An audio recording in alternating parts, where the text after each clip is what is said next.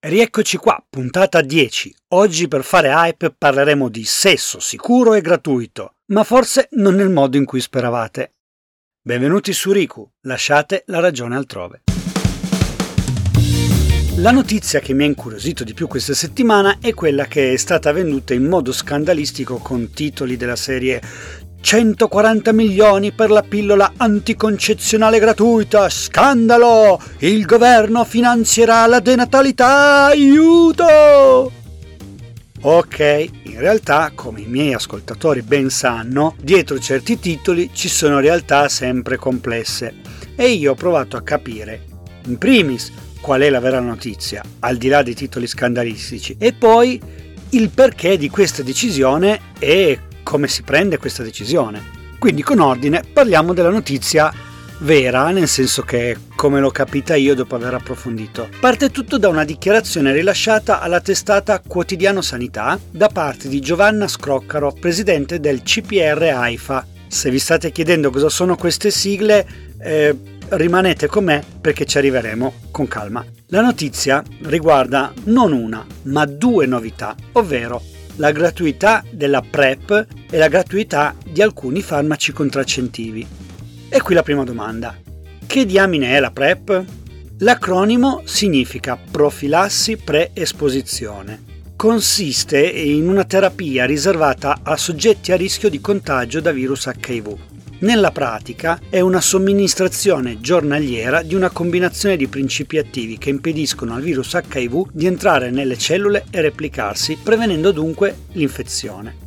Non so se vi è ben chiaro, ma con questo farmaco e la sua gratuità, in pratica, stiamo scrivendo la storia della lotta contro l'AIDS. Incredibile! In Italia la PrEP può essere prescritta da specialisti in malattie infettive ed è destinata a persone sane non affette da HIV, indipendentemente da identità di genere, orientamento sessuale, queste cose qua non c'entrano. Per poter intraprendere e proseguire il percorso di questa terapia sono necessari degli screening periodici delle infezioni sessualmente trasmesse proprio perché questo farmaco non è prescrivibile dal semplice medico di famiglia. Ma io non so se capite quanto è rivoluzionaria questa cosa vuol dire che chi fa quella terapia potrà avere rapporti sessuali con una persona sieropositiva. Il che non è da pensare come ah, libera tutti. No, ricordiamoci che esiste un ventaglio di malattie sessualmente trasmissibili molto variegato, quindi non mi sento adesso di mettermi a fare le lezioncine di educazione sessuale. La domanda che dovremmo farci è: ma a chi può essere veramente indispensabile e rivoluzionaria una PrEP gratuita? Ecco, penso per esempio a chi ha rapporti stabili con un sieropositivo. Pensate alla libertà di chi si è innamorato e vuole passare la vita con una persona sieropositiva. Con questa terapia potrà amarla in modo completo, con addirittura il sostegno dello Stato. Io trovo che sia una notizia stupenda e un passo avanti per l'umanità. E attenzione, questa terapia non è il vaccino di cui si sente parlare, eh? quello è ancora in fase di valutazione. Parliamo quindi proprio di una terapia che va valutata da uno specialista. Non mi addentro in spiegazioni tecnico-scientifiche, ma la notizia mi sembra già bella così com'è. Veniamo alla seconda parte della notizia, quella che ha creato la polemica, soprattutto da parte di associazioni pro vita o ambienti legati al centrodestra. Questo provvedimento infatti sono inclusi i farmaci contraccettivi, cito il virgolettato della dichiarazione. Sono stati valutati all'interno di tre categorie di farmaci contraccettivi individuate e diverse per generazione i prodotti meno cari che sono stati resi gratuiti è stato in particolare la Commissione tecnico-scientifica a suddividere la grande platea di contraccettivi disponibili a oggi per componente progestirinica, raccomandando di rendere disponibili gratuitamente un certo numero di prodotti per ogni diversa generazione di medicinali, garantendo una certa sovrapponibilità. Ok, nel pratico cosa vuol dire? Quali saranno questi farmaci gratuiti? Anche lì, per fortuna, eh, sono usciti tanti articoli e insomma, cercando e ravanando, eh, sono riusci- cer- riuscito a farmi più o meno un'idea. Eh, cercate di starmi dietro e ho cercato di rendere l'argomento il più schematico possibile. Allora, innanzitutto, la situa non è chiara. Eh. Se a tutti viene in mente la cosiddetta pillola, in cui però esistono un'ampia varietà di versioni e prodotti, dobbiamo pensare che esistono cerotti ormonali e anelli vaginali o spirali, finanche arrivare ai profilattici.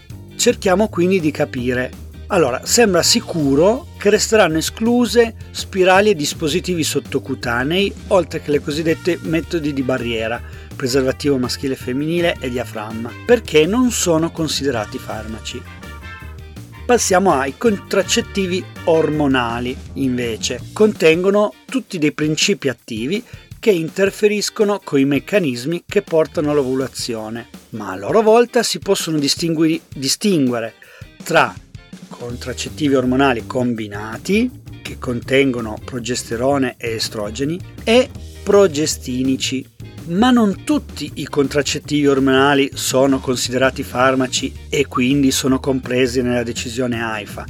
Quindi ci saranno prodotti che rimarranno esclusi da questo provvedimento.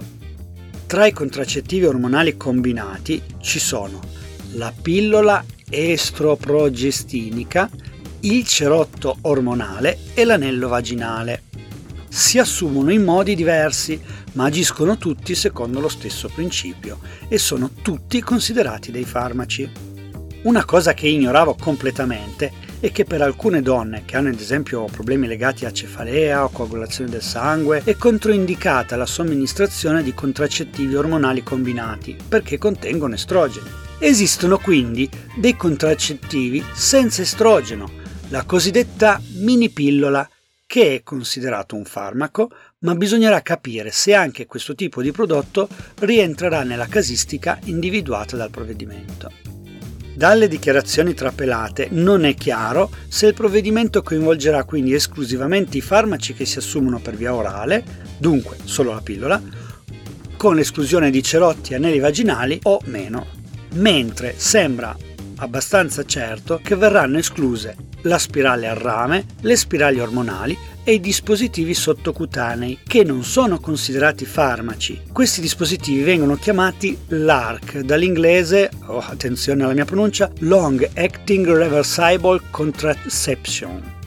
Yeah, speriamo. Spesso vengono considerati i contraccettivi più efficaci. Inoltre le spirali al progesterone, le più costose di tutte, sono terapeutiche per l'endometriosi e o lo sviluppo di fibromi. E viene da dire, Forse sarebbe meglio includere anche questi prodotti, ma il provvedimento sembra quindi essere indirizzato verso la gratuità dei prodotti più utilizzati invece che su quelli più efficaci, questo stando ai pareri che ho letto. Fratelli d'Italia, Comitato Provita, Family Day hanno chiesto all'AIFA un passo indietro ma come funziona? Cioè, cosa fa l'AIFA? Può veramente fare un passo indietro l'AIFA? Come funziona il processo che porta a rendere gratuito un farmaco? Facciamo un passo indietro e scopriamo che il punto di partenza, nel caso della contraccezione, è lontano. La legge 405 del 1975, famosa perché era quella che istituiva i consultori, favorisce un accesso gratuito alla contraccezione prevedendolo formalmente per tutto il territorio nazionale. Qualche regione col tempo si è adeguata alla norma, ma altre no. L'Agenzia Italiana del Farmaco, AIFA, è un ente pubblico che opera in autonomia, trasparenza e economicità sotto la direzione del Ministero della Salute e della Vigilanza del, del Ministero della Salute e del Ministero dell'Economia ed è stata istituita solo nel 2003 tra i compiti principali di questo ente rientrano l'autorizzazione alla sperimentazione, alla messa in commercio di nuovi farmaci, la gestione della spesa farmaceutica nazionale in accordo con le regioni, la partecipazione alla definizione di norme e linee guida. L'autorevolezza e l'autonomia scientifica dell'AIFA è supportata dall'attività di due commissioni tecnico-scientifiche, composte da esperti di comprovata e documentata esperienza nel settore. Quindi c'è la commissione tecnico-scientifica e il comitato prezzi e rimborsi. La commissione tecnico-scientifica valuta ed esprime parere consultivo sulla classificazione dei farmaci ai fini della rimborsabilità mentre il Comitato Prezzi Rimborsi, il CPR di cui avevamo parlato prima, svolge funzioni di supporto tecnico consultivo all'Agenzia ai fini della contrattazione dei prezzi dei farmaci rimborsati dal Sistema Sanitario Nazionale. Il provvedimento di cui parliamo oggi ha superato già il vaglio di questi due organi, di queste due commissioni, ed ora manca solo la decisione del Consiglio di amministrazione dell'AIFA e quindi la pubblicazione di questa decisione sulla Gazzetta Ufficiale. Il comitato di amministrazione dell'AIFA è composto da presidente, indicato dal Ministero della Salute, e da quattro componenti, due indicati dal Ministero della Salute e due dalla Conferenza Stato-Regioni. Il Ministero della Sanità, tuttavia, essendo che l'AIFA è un organismo indipendente, non avrà possibilità di intervenire sulla decisione una volta pubblicata.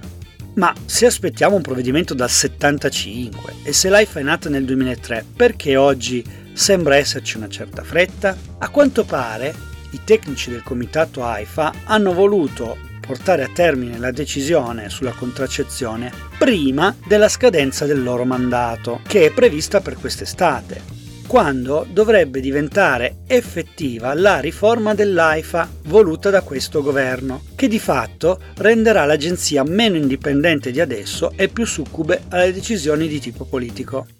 Quindi, avete capito? Abbiamo bisogno di far passare questa riforma adesso, se no il rischio è che non passi mai più.